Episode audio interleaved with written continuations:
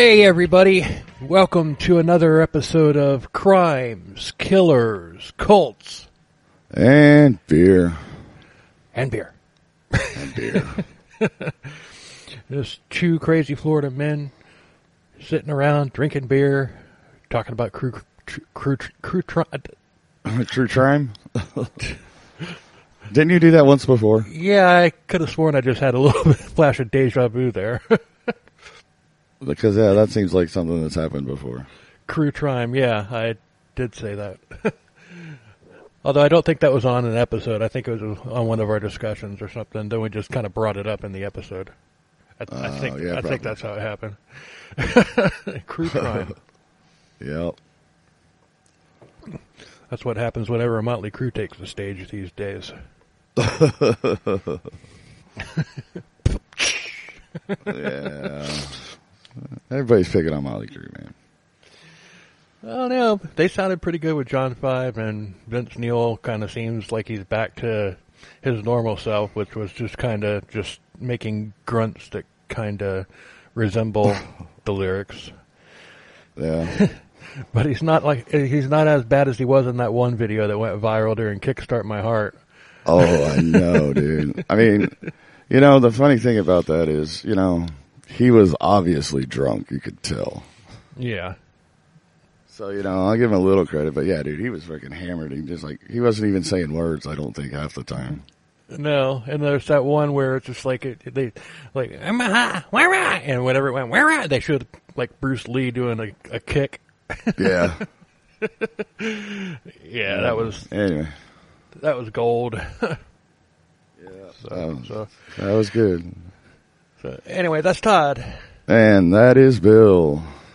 Yeah, and I'm drinking Bud Light. Yeah, and I'm drinking not Bud Light.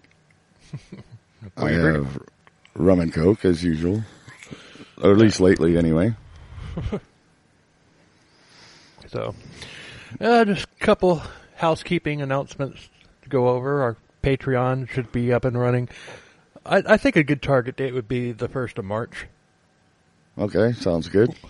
Yeah, that'll give us plenty of time to get a, a good good amount of episodes. We've got four recorded right now, and that would give us a um, enough time to get you know a good good amount more to start with, and then we're going to try to do those episodes twice a week.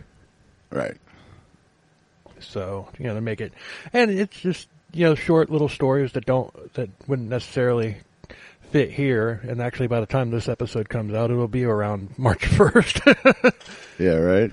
Cause, but um, yeah, but I mean, it's we we think y'all will like it. I mean, we had we had fun doing it, and we we actually recorded one in my you know in my studio, like right you know right before the Super Bowl started. Like Todd came over here, and we're we're gonna have video on the, of that on our YouTube page. Yes. And we so finally be- got around to doing a video. Yeah, and we're gonna tr- we're we're experimenting with ways to do this, you know, re- remotely, like more than more than most of the time we will be doing, kind of like we're doing now, obviously. Yes. With so, but um, but yeah, that's that's gonna be cool. I mean, I, we think y'all will like it. I mean, and we're we're not gonna we're not gonna gouge you, and we're not gonna put together something like a, a, a serial killer episode. It's like, oh, we just um, we just released Israel Keyes on Patreon. No, we're not gonna do that. Israel Keyes will go on crimes on on this show. Yeah, well, you know, you're still going to get the regular podcast. It's just Right. the Patreon will be other Patreon's different. other stuff that we're into. Yeah, other things that we like and other things like that. Right.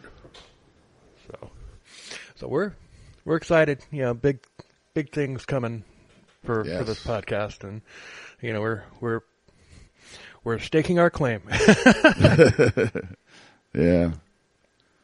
so, anyway, I don't I don't know how long this is going this one's going to be this episode because you know it it started a new era.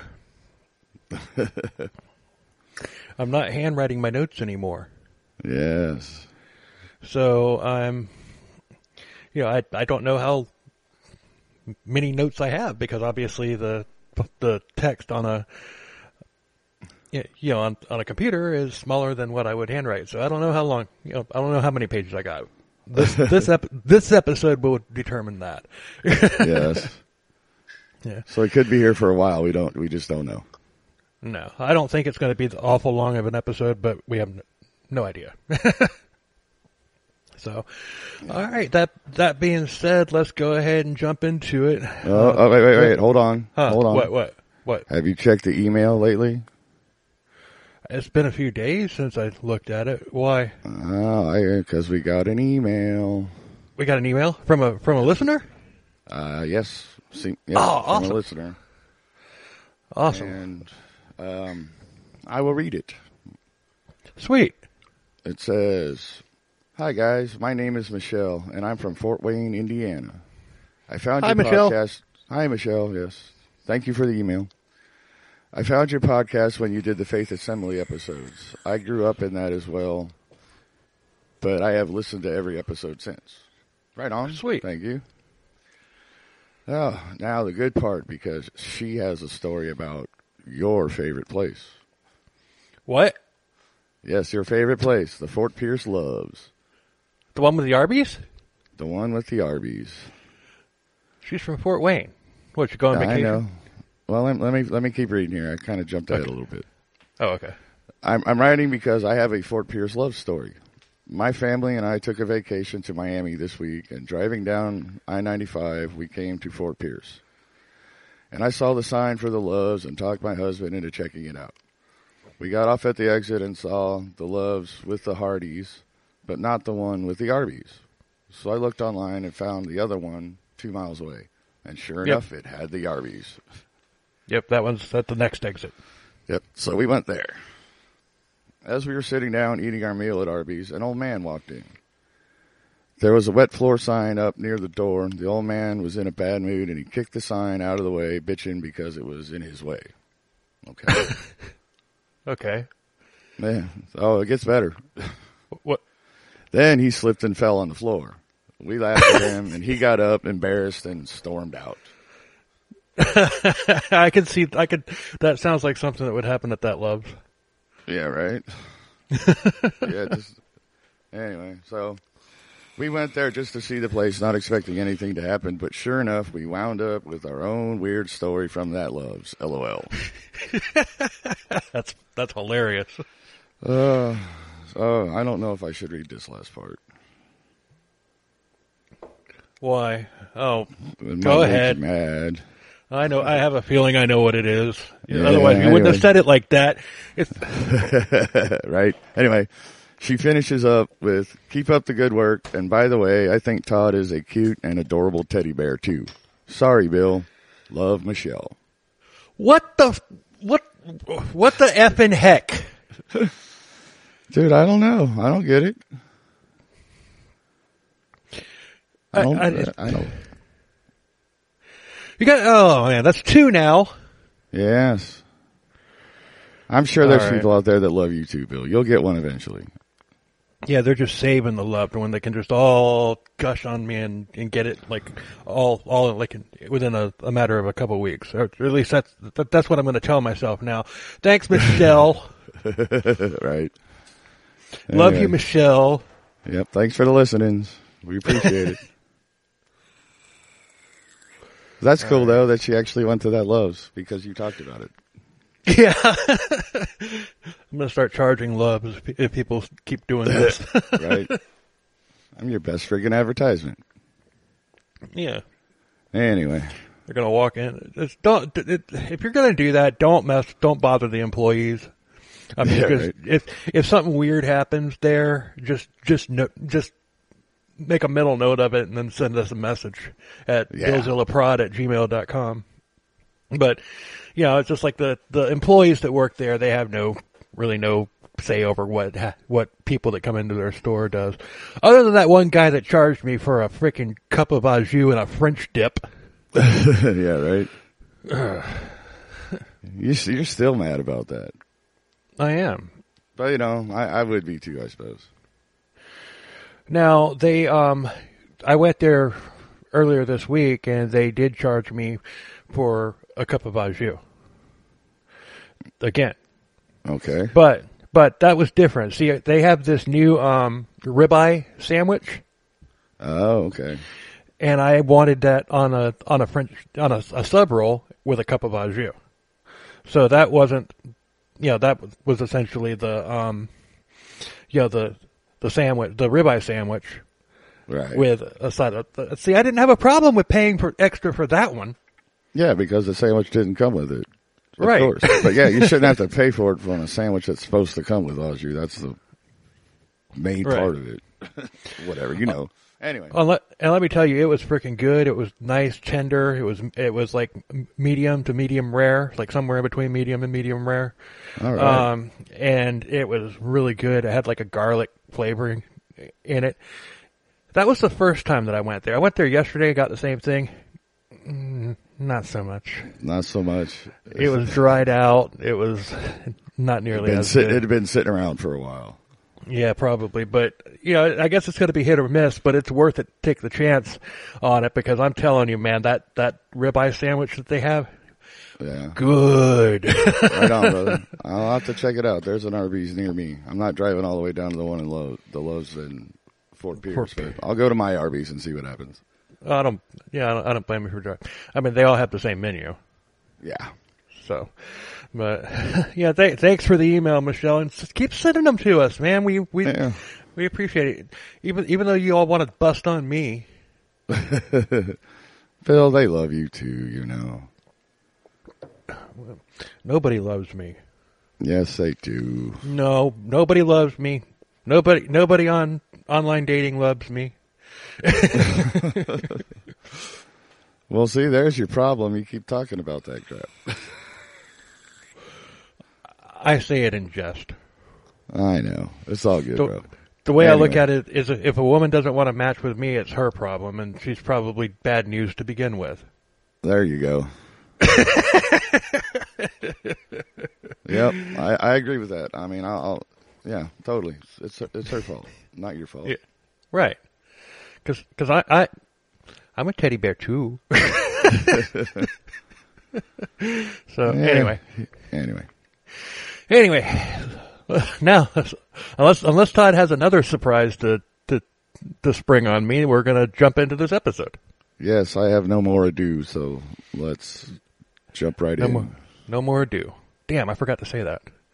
I- Oh well. Um, so we're covering the pizza bomber. Have you ever heard of this case? you know, I'm not sure if I have. It doesn't Yeah. sound familiar right now, but maybe as it goes on, I don't know. We'll see. We'll get there. There's a whole shit pot of crazy in this story. All right. Now, it's not going to rival the Michael Malloy story, but it's along the same lines where you've got a, a whole bunch of people ganging up to kill one person. Oh, all right. So, so, um, I'm just going to give you the, the first part of this story. We're just going to wham bam, thank you, ma'am. And then we're going to get into the, um, the actual details. All right. Sounds good. So, on August 28th, 2003, a pizza delivery driver named Brian Wells, age 46, he made a seemingly ordinary delivery to a building off of a dirt road next to a, a radio tower in Erie, Pennsylvania. Now, Brian had worked for Mamma Mia's Pizza for the past 10 years and he was a model employee. And when I say a model employee, I mean he showed up on time all the time. He was never late. He never really called in or anything like that. Other than that, that's pretty much the only thing that you could call him model on. He was punctual. Right. So when he got to the location, he was jumped by three black men who dragged him into the building, and they put a homemade a homemade collar bomb on his neck, and they locked it. Oh shit. And then they ordered him to go rob a PNC bank, and handed him uh, a note to hand to the teller, demanding two hundred and fifty thousand dollars, or he would detonate the bomb strapped strapped to his neck. And he was also given a shotgun that was disguised as a cane to shoot anyone who tried to run. But that's not all they gave him. Okay. They also gave him a time limit and a list of tasks to complete that started with the robbery. All right. now the tasks were a scavenger hunt of locations that he would have to go to, and each stop had the location, of, you know, the next location, and would have a clue toward steps that were required to disarm the bomb that was strapped to his neck. Oh, all right. That's uh, you know what now now that you, now that since you've started this does sound familiar so I think I have heard of this or at least a little bit. Yeah, it was big news, and um, Netflix did a special on it. Right on. But um, and they so they would they had the instructions to on how to disarm the bomb and what to do with the money. Now he did not survive the incident, and his last minutes were caught on TV news cameras. But that is just the surface. Once you start peeling back the layers of this one, a much crazier story emerges. okay. The sources are Wiki and the the Evil Genius documentary on Netflix and pizzabomber.com. Pizzabomber.com. All right. Yeah, they have a timeline of the events following the um you know the bombing. All right. So so that's just a that's just in a nutshell. So we're going to start at the very beginning. Brian Wells was born November 15th in 1956 in Warren, Pennsylvania, to Rose and Harold Rose and Harold Wells. There's not All much known about his early life other than that he dropped out of school at 16 to work as a mechanic, but wound up being a pizza delivery driver the last 10 years of his life. if I was still delivering pizza at my age, nah, Right. yeah. Well, you know, you got to do what you got to do, I suppose. Yeah, second job is one thing, but main job, no. Yeah. So on August 28th, 2003, Brian was at work and a call came in and the manager of the pizza place of Mamma Mia's, he took the call, but he couldn't understand the guys. The guy's like got yeah, marbles in his mouth or something like that. So he ha- handed the phone off to Brian, who took the order, and I have a feeling that, um, well, no, no, no, no, I'm, I'm not gonna, I'm, I'm not gonna bump, jump ahead. Yeah, he, There you go. he, he even wrote his own directions on the ticket, and it was a dirt road at an abandoned radio tower. Sketchy sounding, yeah, but nothing really out of the ordinary. I mean, yeah, that's true. you know, I mean, I, when I was a lot younger, I delivered pizza, and I had to go to some, you know, places other than residences and businesses from time to time. Okay. So the, the there there could have there could have been you know the, it was sketchy yes, but nothing really out of the ordinary. I mean, there could have been people in and out of the building doing work or something like that. You know, but it was determined that the phone had come from a nearby payphone. And- Okay. which also kind of made sense because, like I said, it was an abandoned building, probably didn't have any power going to it. Yeah, right. Not to mention a, a landline setup, but whatever. Um, the call came in at 1:30 p.m. and was going to be Brian's last run for the day. So he's just working the lunch shift apparently. So Ah, Brian took, Ready? Bri- huh? I said, alrighty then. So Brian took the delivery and he would never return. Police determined. Police later determined that his car had been there by matching tire tracks. Oh, they always get him with the tire tracks. Yep.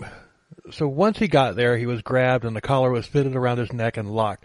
The bomb was real, but obviously, but Wells was led to believe that it wasn't. he, Uh, he was given instructions on what he was, supp- go- yeah, what, what he was to do, and they also gave him a gun that was made to look like a cane. It was later discovered that the cane was loaded and would have fired had he pulled the trigger. oh, so that was so that was real? Because I was That thinking was that re- might have been like a they just told him that that was real and it really wasn't or there's- something.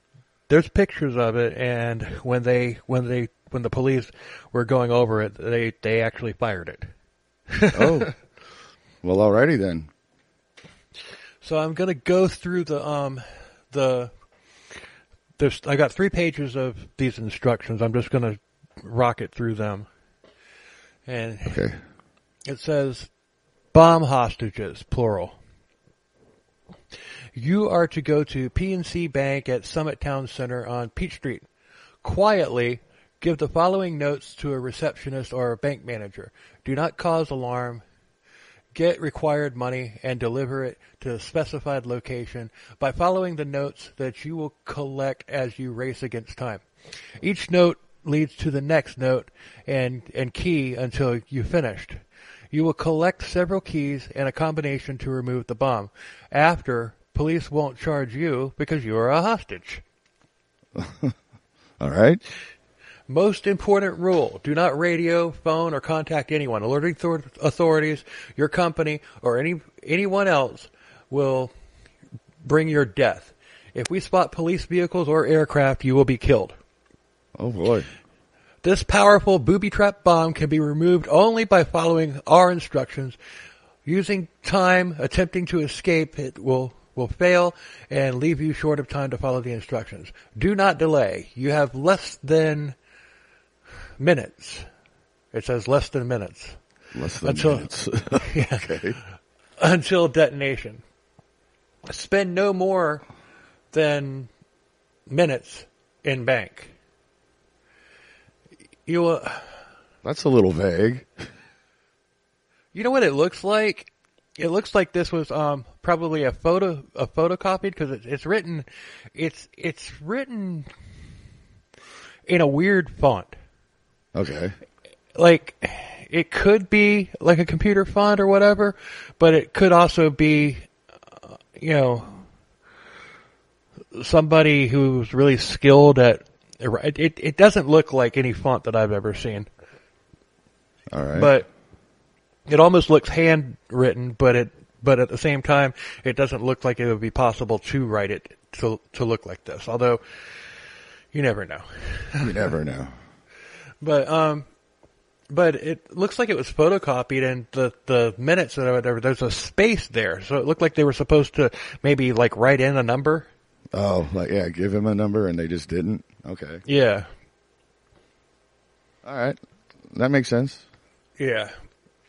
So you you have a safety margin of no you you'll need blank minutes travel time. You have a safety margin of less than blank minutes. Use all remaining time to retrieve and obey our instructions.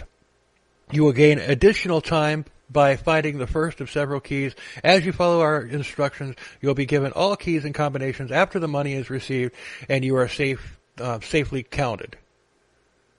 We will leave the keys and information as you progress. If you delay or disobey or alert anyone, you will die. It is your choice to live or bring death. If you do not obey and leave the bank without the money, you will die and so will others. Stay calm and do as instructed to survive. We're following your moves in cars to make sure you obey. Sentries are driving and looking for authorities. We are scanning police radio frequencies and cell phone calls. How the hell are you scanning cell phone calls? You can't even do that today. Yeah, I don't know. Well, that, I, maybe they're hoping he didn't know that. Right. but if, if police or, or aircraft are involved, you will be destroyed. Alerting authorities or anyone else will prevent you from completing the mission. Completing the mission. Go to the bank and quietly enter with the weapon you were given. Give the demands to the receptionist and the manager. Avoid panicking the tellers or the customers. Use the weapon if anyone does not cooperate or attempts to leave the bank. Weapon instructions are near the trigger. Why can't you just tell them how to use the damn thing? It's just aim and pull Yeah, the trigger. right. Yeah, pretty much, right? It's yeah, it's it's not like there was there's a spot to put a magazine in there or anything like that. So it's probably just got one loaded in the chamber already. Yeah, right.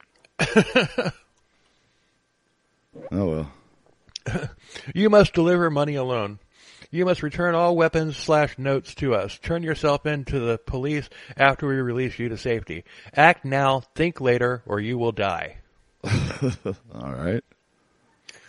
So this is the second one. The the second and third one aren't as long as that one was. The- Um, step one: proceed now. One, take the following demands to PNC Bank and get $250,000. Instruct the bank managers to help or else everyone will be killed. Enforce demands with your weapon and bomb. B. Put $250,000 in a black garbage bag. Leave your driver's license at the bank and, and promise to return. Then return the money to us by following a course of instructions. You will receive further instructions as you proceed. Do not leave the bank without the money or you will die. Carry the money in a, out in the trash bag and follow the instructions. Stay close to the bank manager and employees of all time during robbery. It's just, it's just fucking Groundhog Day or something. I know, right? Jeez, sounds like it. Don't, don't, don't drive angry. Bring yellow striped copies with you. You must bring the weapon with you. Exit the bank and go to the McDonald's restaurant. Get out of the car and go to the small sign reading drive-through, uh, open 24 hours in the flower bed. By the sign, there is a rock with a note taped to the bottom of it. It has your next instruction. And there's a freaking hand, handwritten, dia, you know, hand-drawn diagram of the sign with a little grass and a rock. It says rock. oh, God. all right. Warning. We are following you and watching you at all stops. If you do not go to the bank, we will detonate. If anyone allows or interferes, we may leave and allow times to detonate or cell phone call detonator or call cell phone detonator. Yes. During the exchanges, you may be required to identify one of our vehicles, a blank coupe, and we will then remove blank hubcaps. Okay. Cooperate, cooperate quickly, and you will survive. We have gone through great lengths in planning and designing keys to unlock the bomb to ensure you may survive. There is only one way you can survive, and that is to cooperate completely. I, I, I'd be dead. I mean, I just, just trying to just trying to keep up with this back and forth and double speak and all that stuff. I know, right? These yeah, these notes are supposed to be helping him are not very uh what's uh, clear. They're a little uh yeah, It's a little vague, a little um I don't know. Re- repetitive, monotonous, Re- vague. Yes, repetitive, vague. Yeah, it's just like yeah, they're just saying the same shit over and over again. Yeah, this this one's kind of hard to read. This is the last one. There's only this one's short. It's got a little map on it with the yeah with stars indicating the various um, locations that he's supposed to go to. Okay. Leave McDonald's from the rear drive and go around the side up to Eyeglass World. Stop at Peach at Peach Street. Important, you must get out and tie the orange tape around the fire hydrant at Peach Street to signal that you have the money and have left the bank. Oh, aren't they watching him? Yeah, right. No shit. Dude, what is up with these guys? They they've watched too many bad movies, man. Yeah, right. Two, go to go south on Peach Street and take Route 90 west for blank miles at interchange blank. Take 79 north for blank miles at the exit blank. I wonder if these um these exits and everything were redacted, like with whiteout or something. They yeah, that could have been, you know. Yeah, but yeah, they don't they don't need people going on like you know true crime. Their their Um, own morbid little scavenger hunt. Yeah, that that's probably more likely what happened. Yeah, I th- yeah. Now that you say that, yeah, I, I definitely think that yeah, it's probably been redacted, so we can't do things like you know, because you know me, you know I would, I would go totally follow that. Yep. anyway, So pull pull to the side of the off ramp and stop at the next exit. Or stop at next to the yellow traffic light warning sign. Go directly across the grass to to the right and tie the and into the woods. The container with the orange tape has your next instructions. Place all notes, containers, and tapes in the money bag, and then proceed. And then that's it. okay. Yeah, I, I'd be like, I'm screwed. I guess I'm screwed. Yeah. not gonna make it. So he drove to the PNC Bank and he was caught on camera around 2:30 p.m. entering with the cane. And he appeared calm, wasn't panicking. He approached the teller and handed her the note. And the the note said that he was wearing a bomb that would explode in 15 minutes if he didn't have the entire $250,000 in that time. But the bank manager was out and nobody there could access the vault. Oh, Row so yeah. they they they gave him all the money that was in the cash drawers. It was eight thousand seven hundred and two dollars. Okay. That's a lot less than two hundred and fifty thousand. It is. He's probably not gonna have a good time with this. No. Well, we already know what what happens to him. But- Well, yeah, but you know. So Wells was still calm, and he even grabbed one of those dum dum lollipops from the desk. He's sitting, a sucker sucking on a sucker. Yeah, right. oh boy. So a, a bank customer called 911 and reported that a man was leaving the bank with a bomb or something strapped to his neck. Hmm. Okay. Wells left the bank and began the scavenger hunt. He was proceeding with the second task when the police caught up to him. They arrested him and they made him get on, get on the ground. And he was still being calm. And he explained he explained the situation and what was going on. hmm It's like, hey, I'm a hostage. You know, they made me do it. I mean, if that really happened, yeah, I mean, you really can't blame him. No. It's like, okay, certain death or possibly survive. Right. I'll take possibly survive.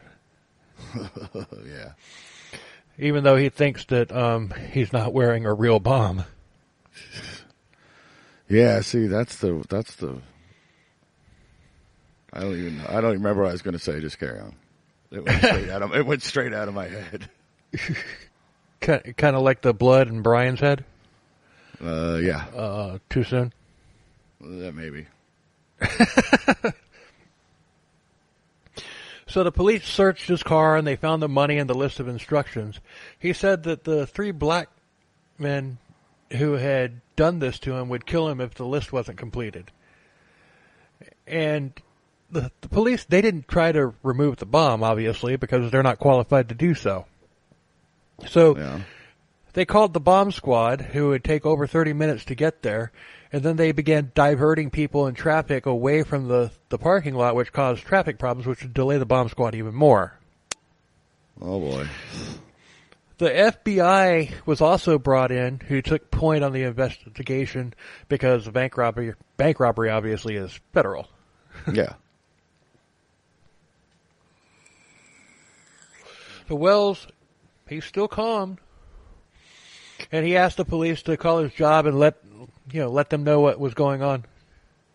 I mean, th- there were two pizzas that hadn't been paid for, yeah. Right. and Wells didn't didn't need two theft charges on him. Yeah. No shit. You know, yeah, you just jacked eight thousand dollars from a bank, and you got two pizzas, man.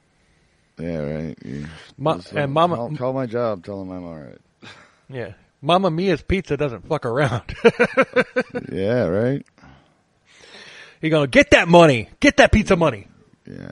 I need my two dollars. well, I'm sure two pizzas were more than that, but you know. Oh yeah.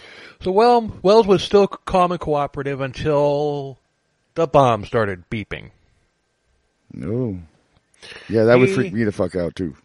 Yeah, he and all the officers were all of a sudden realizing that the bomb was actually real. Wells began freaking out, begging officers to complete the scavenger hunt to save his life, and he was adamant. He's like, I don't have much time, and he's on video. You can see video of all of this Okay. because the news crews were there. Yeah. And at 318, this is just 48 minutes after um, he first entered the bank at 2:30. The bomb squad still hadn't arrived, and the bomb detonated, blowing a hole in Wells' chest. Oh shit. And he was killed instantly, and the video is available. It's it's even on the documentary, although there was a glitch, a camera glitch at the exact moment that the bomb went off. Um, you hear it and you see him slump, then it goes back, it goes black for a second, then you then it comes back and you see him on the ground. And the mm. po- police car that he was sitting in front of was splattered with blood. Now, conspiracy says, "Oh yeah, it was it it just glitched," but really, what I think it was was the concussion from the bomb. Oh yeah, I'm sure it was. Yeah, it it it got it probably just jostled the camera a Yeah. little bit. So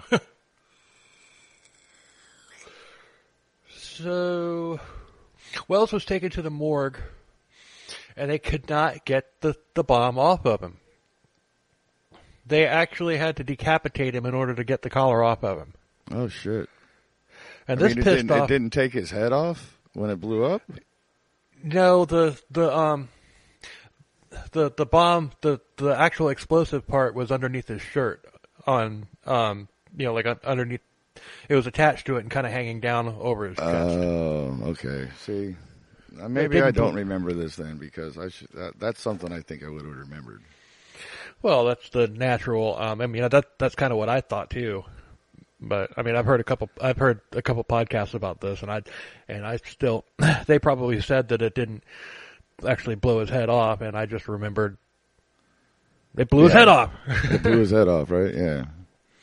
But the fact that they had to decapitate his um, his body or you know his head um, was you know that pissed off his family. And his his family they they swear to God that you know that he was this that, that his his the story that he told was true like that he was just delivering a pizza and these people jumped you know jumped and grabbed him. Hmm and and they were pissed off because they weren't able to have an open casket because um, there was really no way to you know Yeah. I mean, they could have put a whiplash collar around it and just covered Oh, it up. yeah. No. Well, no. That would that I would that wouldn't have been acceptable for me. I'm pretty sure. I'm pretty sure his neck snipped. His his head snapped back when uh, when the bomb went off. So technically, it would. It's a pretty good bet that he did have whiplash. Uh, okay, yeah, you got a point. All right. So just get it back on there as best you can. Put some duct tape on it or whatever, and then um, and then s- Duct tape strap one of those strap one of those whiplash collars around it. There you go. There you go. Well, I'm Now, sure there see- was probably more damage done to. I mean, there had to have been damage done to his face when that thing blew up. Well, probably. You know, there there had to be. I don't know, but anyway. But still, Poor guy. just- Moving on. Yeah, and if it seems, you know, I'm I'm I'm not really. I mean, yeah, I am making fun of a victim, but this guy uh, just will con- will continue. Yes. yes, let's. Um, so after his death, the police determined that even if he had not been caught and was able to continue the scavenger hunt, there still wouldn't have been enough time for him to complete the scavenger hunt in time in the time after he left the bank to the time that the bomb exploded. Not even close. oh. So he was done either way. Yeah. So the the, note said that they were that there were keys and combinations, and that um, that in a step by step process would deactivate the bomb. And upon examination, the collar did did have key slots and combinations, but they were just there for looks. They weren't connected Oh. to anything. This was Oh, straight up murder. It was straight up murder. Oh wow, God damn, dude, that's fucking. Yeah. So, that's, so they, so they, yeah, so there was no like crazy bad movie plot to actually let him go. They were just, they were killing him no matter. They were just killing him. Yeah. So, in the days after the bombing, lots of strange coincidences began occurring, and this case, case got stranger by the minute. A, Okay. a co-worker of Wells, Robert Thomas Panetti, age 45, was found dead on August 31st, just three days later. And the police were wondering if the cases were linked. And Panetti was paranoid, thinking that these murderers would come after him next. He had an interview scheduled with the police on September 1st, but he was found dead the day before. and Panetti was also known to have drug problems. Um, the autopsy determined that he had overdosed on drugs, but they were questioning if this was an accidental overdose or if it was suicide. Oh, It was Okay. later det- it was later determined that Robert's death had nothing to do with the case. You know, uh, and- completely unrelated. Yeah, and and that Robert. I mean, I mean, and, and I mean, I know how this story ends, and I and I agree with that assessment because it's just there's Right on. he, he was just like oh the you know, and when you get on drugs, you get paranoid. It Oh, just yeah. it happens, especially crack. Oh, was that his drug of choice? That was everybody's drug of choice in this story. Oh, okay. Right on. So, it was, like I said, it was determined that Robert's death had nothing to do with the case. Although I'm sure Mamma Mia has put out ads for new de- delivery drivers shortly later, since they lost two in, in less than a week. Well, yeah, they they're going to need to hire some new employees. Yeah, Dude, how do you how do you even post that ad? Mamma Mia is looking for two delivery, looking to fill two delivery driver positions. Yeah, because uh, one of them one of them got murdered by some crazy ass people, and the other one killed himself. Right. But you know, it's that's a totally safe working environment. So please feel free to come in. Yeah. Please feel free. to Come in. In fact, we'll we'll give you an extra. We'll give you an extra twenty cents per delivery on from the d- delivery fee. Yeah. Yes. Hazard. Call it hazard pay. Hazard. yeah, I was just thinking that too, man. Get out of my head. Oh God. Oh boy. All right. So, based on the notes, the FBI began profiling the, the collar bomber. And they, they surmised that he was frugal, a pack rat, mechanically skilled, and um, likely had a violent nature, but was able to hide it. Th- th- They're not profiling um, Brian here. They're they're profiling the mastermind, Yeah. whoever, whoever had masterminded the this. And but so- something like this had never happened in the history of the FBI before. I mean, you know, Yeah. you hijack a pizza delivery bomber and make him basically become a suicide bomber. Yeah. Right. There was even thought that, you know, because this is not too long after 9-11, there was even thought that, you know, this could have been linked to Islamic, you know, like Al Yeah. Qaeda or whatever. Like maybe they were, maybe they were like, you know, black Muslims, like the Somalian Yeah. Muslims and I whatnot. could, yeah, I could see. I could see where that would be a point of contention. But, Yeah, but but as we're going to find out, that is not the case. Of. But they were wondering if um, whoever masterminded this wanted Wells specifically to die, as well as wondering if Well was somehow an accomplice in the in the heist, like a a, a knowing Yeah. accomplice, like he was in on it. Yeah. So tips were coming in, but nothing was panning out, and the case actually went cold for a little while. And it seems like the masterminds who had orchestrated this had committed the perfect murder. yeah. But, but Oh, there's a but. All right, here we go. there's a, there's a but. Immediately after the murder, investigators searched Wells's house, and ironically enough, they had to use an explosive device to break the door Oh, open. Jesus. Okay. A little bit of irony there.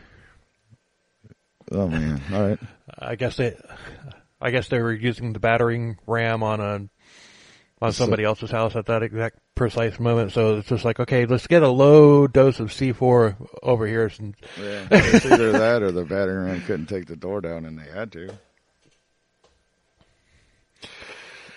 I don't know. You, you see some of these old wooden houses that they that they have up there and everything that they, they just look Yeah. flimsy. That's that's that was one of oh, these. Oh, Okay. Yeah, I, I can't imagine that they had a hard time getting the door down. Right. but Hey, I'm just making some guesses. maybe they just want. maybe they just wanted the house to, you know, have some solidarity with Brian. Jesus. yeah, I suppose that's a possibility. yeah. we are Brian Strong. Oh God! All right.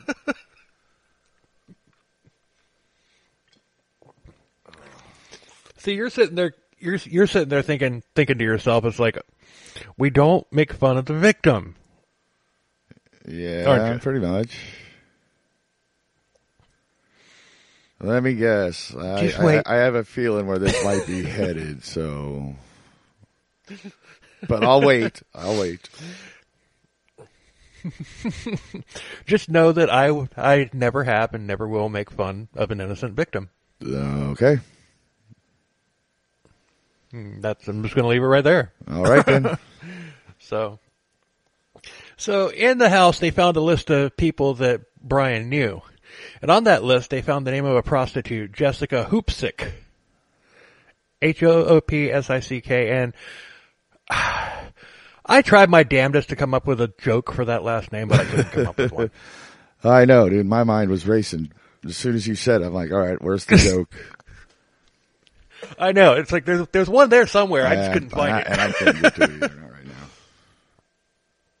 So, but um, but Wells had been meeting up for business transaction with this lovely lady, and but but that name led police to interview her, which led them to Kenneth Barnes, a man named Kenneth Barnes. Now, um, now put a pin in that name because it comes back later. But right now, we're going to meet somebody Okay. else, and pay attention because we're about to get into the, a scam that makes the murder trust look intelligent. Oh boy, here we go. And the reason why I'm, I'm I'm going to bounce around like this, you know, I'm going to bounce around in this and everything, and that that's the the, the only way that I found out it, it could make it like somewhat easier to follow. Because if I use the actual timeline, it would bounce and forth. It would bounce back and forth like one of those super bouncy balls that you get for twenty five cents at a gumball machine at the grocery things, store. man. You says like Oh, those are cool. slam them, slam them things down as hard as you can on the ground and see how high you can make it go up in here. You know, it flies. It flies next to. It flies right by the window of a freaking passing passenger jet. Marjorie Eleanor Diehl Armstrong, or Marge. We're just going to call her Marge. All right. She was born on February 26, 1949. And she had a history of mental illness, and she was also bipolar. And when she was younger, before her mental capacity started to diminish, she was a great student in high school and college where she earned a master's degree. Oh, nice. But her mental state started to deteriorate in her mid 20s, and drugs didn't help the situation either. And as she got older and fatter, she would often lament about how she used to be the prettiest girl in town. Oh, okay. But on top of being a crazy, drugged out walrus, she was also bum bum bum. That's where that goes. A serial killer. Say what? She was a serial killer. Okay, I didn't see that coming. Marge had shot her boyfriend Robert Thomas, not Matchbox 20 Yes. singer, um, but in, in the back six times while he was lying on the couch in 1984.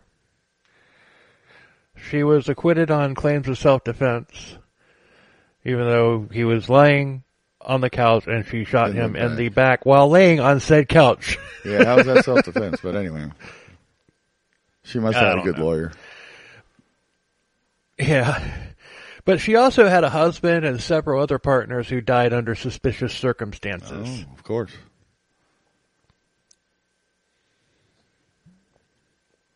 Next, next up in the case of criminal not masterminds is William is William Rothstein. Rothstein. Born January 17th, 1944. And he and Marge had dated in the late 60s and early 70s, and he was implicated in a murder in a murder in 1977 after he gave a gun to a friend who used it to kill a romantic rival. Now, he tried to destroy the weapon, but you know later, and he was granted immunity, immunity after agreeing to testify against his friend. Oh, dick Nice move, guy. man. Dick move. Yep. Anyway. So he was a he was a handyman and a shop teacher who had been admitted to a hospital in July of 2004 for non-Hodgkin's Oh. lymphoma. He died a week later. So he's part of this cast of idiots. So guess what his role was? Take a guess. Oh God. Um. He was a handyman and a Oh, shop so he teacher. built the device, I would assume. right. Yeah, I got one right. I wasn't just close. I actually got it right. You got you actually No, that one right. wasn't hard though. You, you gave me all the clues. Right. So we're so we're going to pause. There there are more people to introduce, but I'm going to move the story along before we get them, like like I mentioned earlier, to make it less Right, okay. confusing. So we're going to formally meet Kenneth Barnes now. All right. So he was a crack dealer who sold crack to all the local prostitutes. And Brian Wells had been getting crack from him to give it to Jessica Hoopsick. And he owned he owed Barnes a good chunk of money. Oh. Wells had to have had the hots for Jessica, otherwise he wouldn't have gotten himself in with a known drug dealer and a, a, a known drug dealer who obviously wanted his money. Yeah. I tried my damnedest to come up with a Pizza the Hut joke in here for a Spaceballs reference, but I but I couldn't come up with that one Oh, either. man. Other than other than where's my money? But the, but but nobody but none of the masterminds worked at the pizza place, so it's not like I could say or else pizza's going to send out for you. yeah, right. Oh But you're you're delicious. I tried. I tried really hard to come up with a way to work that in. I, and it's just like I'm, I'm over like three on attempted jokes in this episode. And it's just like what the hell? Maybe, maybe, maybe because the story itself is just so out there, just by itself. Yeah, that could be. Yeah, that even trying to Yeah, make, making up a joke is just not going to work because the story doesn't. It doesn't need a joke. It's just that crazy. Oh, there's a Yeah, that, I mean, there's jokes in here somewhere. We just we just can't think of them. Yeah. Uh, so somewhere along the way, Barnes and Barnes and Marge, Barnes and Marge. That sounds like a freaking um, antique Yeah, store. right. Barnes and Marge's antiques. Yeah, that does, dude. Totally. Damn, I, sh- I should have made the freaking ad about yeah, that. well, Oh well. We don't need two ads. well, you can make it for another one. We can do So- it later. It's all right. Yeah. So somewhere along the way, Barnes and Marge, along with William Rothstein, met up, and they were discussing ways to make money, just like the murder trust was. But Marge was angry with her father because he was blowing his money in his old age. So he, he like wanted to die broke. Okay. Didn't want to leave any for anybody Yeah. else. I'm just going to blow it all. Yeah, so she was worried that there wouldn't be enough left for her after he died. So Marge wanted to speed up the process. So this is how the collar bomb plan was hatched in order to get the money for Marge to pay Barnes to take out her Oh. father. All right, here we go. But they needed a patsy, so Barnes suggested Brian Wells. Oh, okay. He figured that Wells would never pay him what he owed him, so he was perfect. So with some with some crack and a little bit of money, Barnes convinced Jessica Hoopsick to lure Wells into the mix because he trusted her and you know he was in love. Yeah, right. All starry eyed and googly faced and just yeah, you know, that happens. Y- Yeah. He had been seen in the weeks leading up to the murder, arriving and leaving Rothstein's house. The, this was where the plan was hatched, and, and Wells never knew that Barnes was involved. You mm-hmm. know, that, cause if, I mean, can you, Yeah, he had Barnes had to stay hidden because if he if he showed up there talking about this plot where he's wearing a bomb around his neck and all of a sudden he sees Barnes, that's gonna that's gonna yeah, ruin he's everything. going to figure something's up. Right. It's like I owe this m- guy money and he's strapping a bomb to my neck. Eh. so it seemed like the perfect plan. Fake bomb and it was a fake p- perfect alibi if he got caught. You know, they they, they made me do Yeah, it, right. man. The, it was those black guys. of course.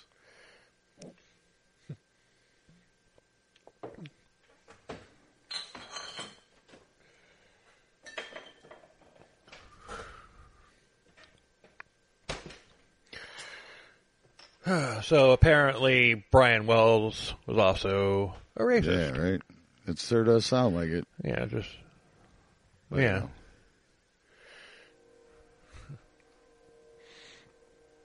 So later in 2018, on the next net, that the Netflix documentary, Hoopsick confessed that Wells had no prior knowledge of the bomb plot and called him a pushover. Oh. So essentially, Wells lost his life because he fell in love with a drug riddled hooker who did what drug riddled hookers do to dumbasses who make the mistake of falling for them. They use them to get more smack. All right. Yeah. That's what happens.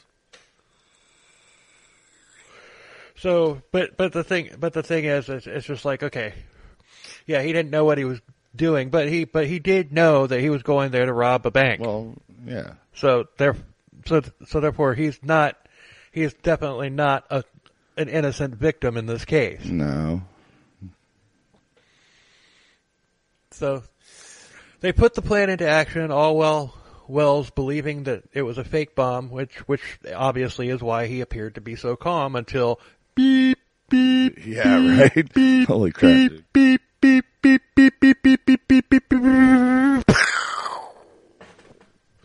Yeah, dude. I, I would have been like, uh, wait a minute. This wasn't part of the plan.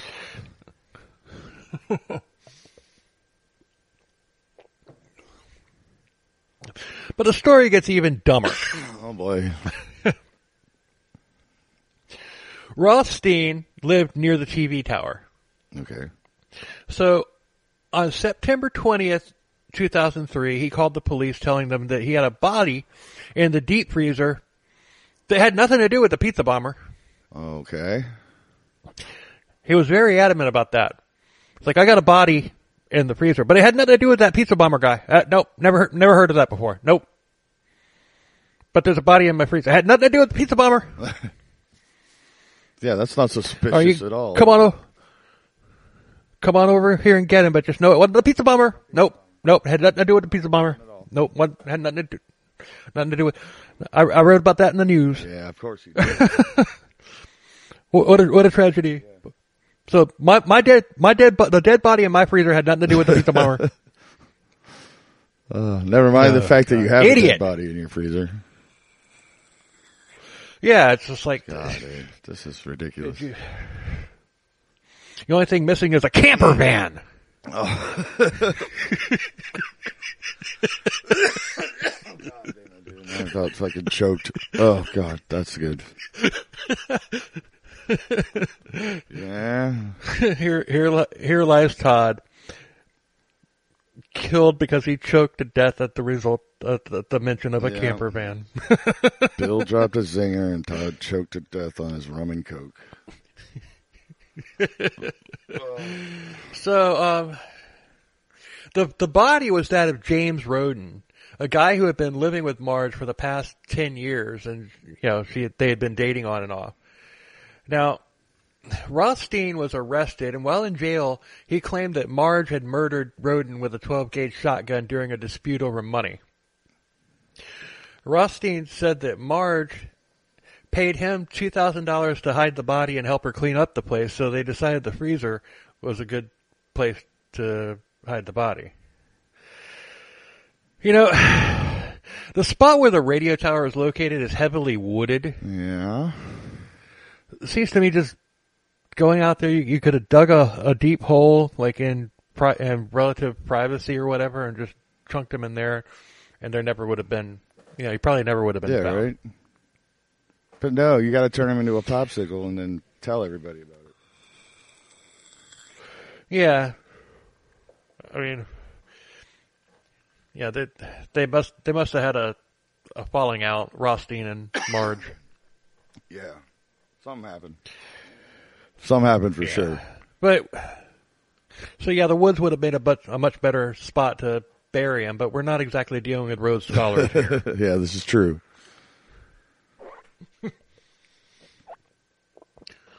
Police believe that that Marge killed Roden to keep him from ratting out the collar bomb plan.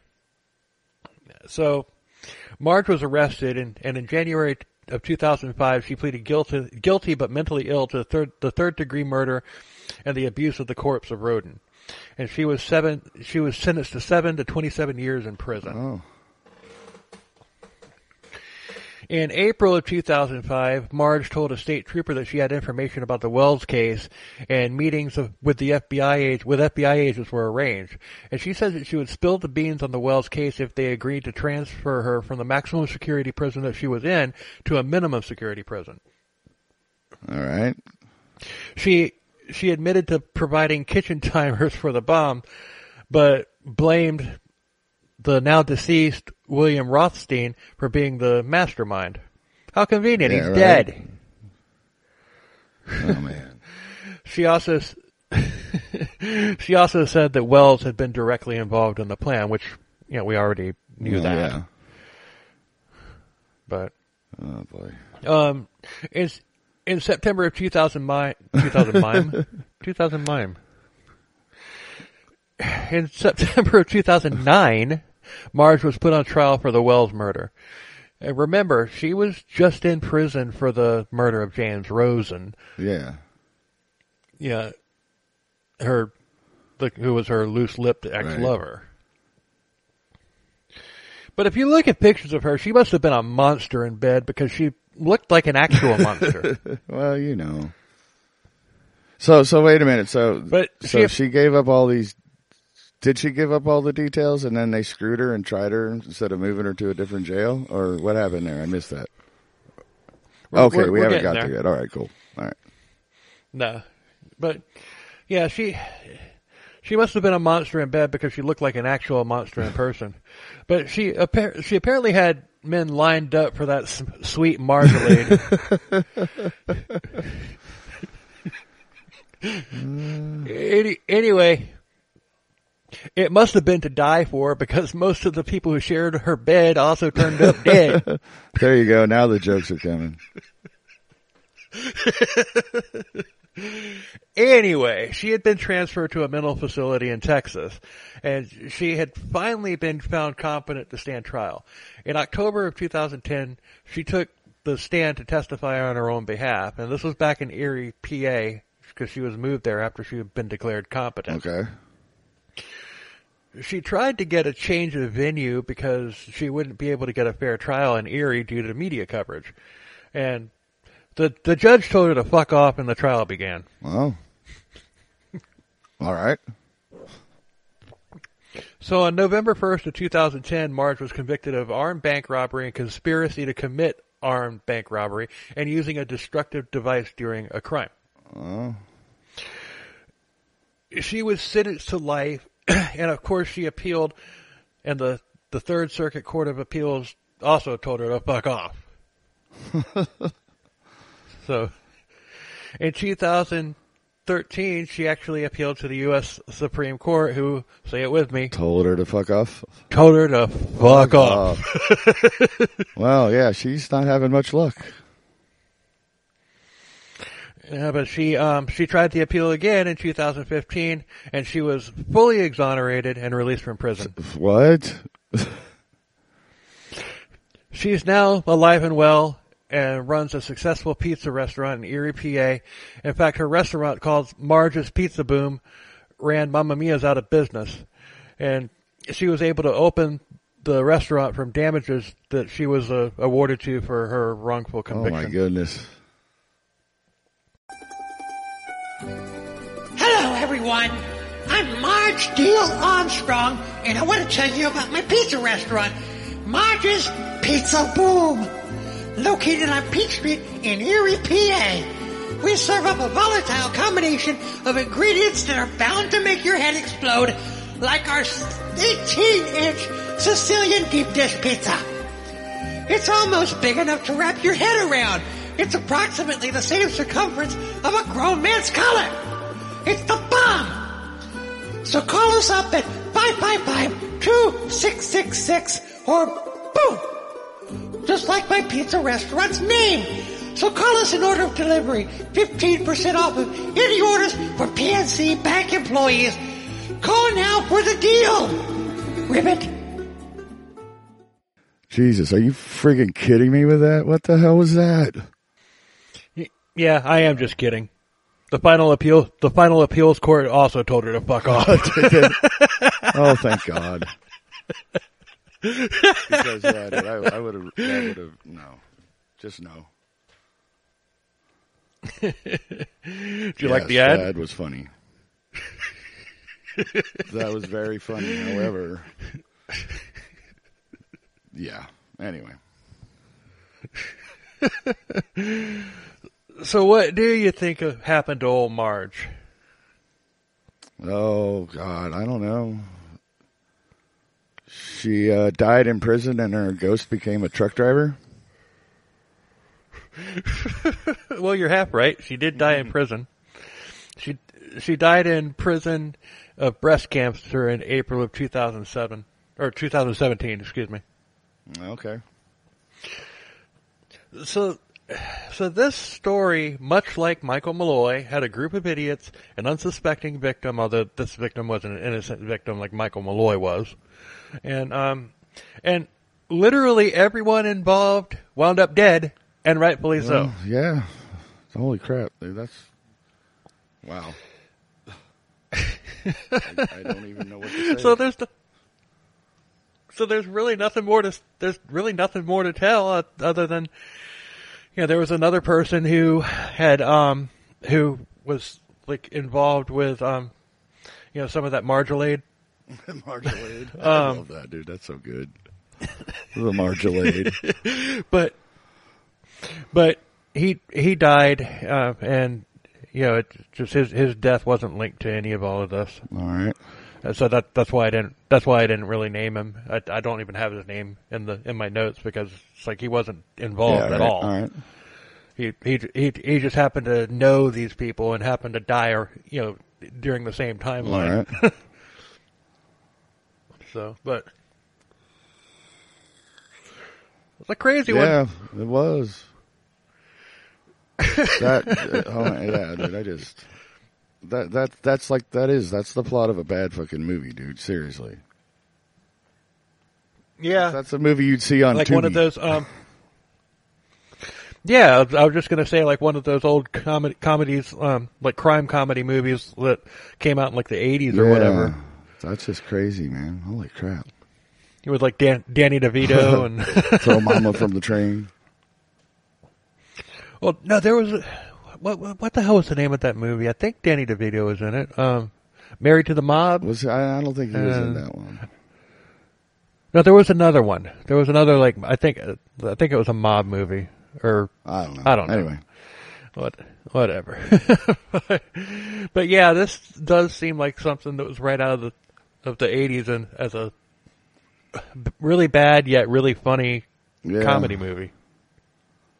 Like yeah, I mean, well, dark comedy, obviously, because of what happened. But you know, Well, but yeah, yeah. you know, that's that's exactly, it, dude. It's just like a bad freaking movie you see on Tubi or something. Now, you know, nowadays. But yeah,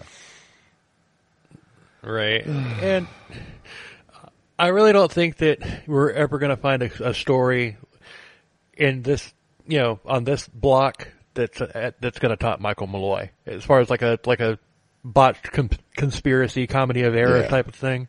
Yeah, that's gonna be tough to top Michael Malloy. You know? Holy crap! yeah, but this one, I mean, it, it's it's on the it's on the street. It's not that they're in the cul-de-sac with Michael Malloy, but it is on the Yeah, same uh, street. Yeah, it's, it's up the street a little bit, but it's it's definitely in the same neighborhood. Yeah. This this story is in the the trailer, on the the only trailer on that street. yeah, right. oh boy. But I I liked it, and I I liked I liked the story. It was it was it was Yeah. fun. But that was a good one. I like I said, there was, and you got me with the little twist there at the end. That was good. Well played, sir. Well played. thank you. Hopefully, I got everybody Right. else too.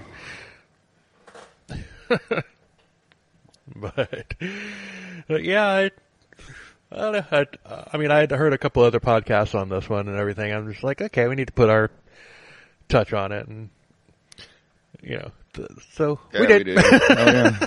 Right on, brother. So, you know, I've been thinking Yeah. Oh, since shit. you, damn, No, we're all good. since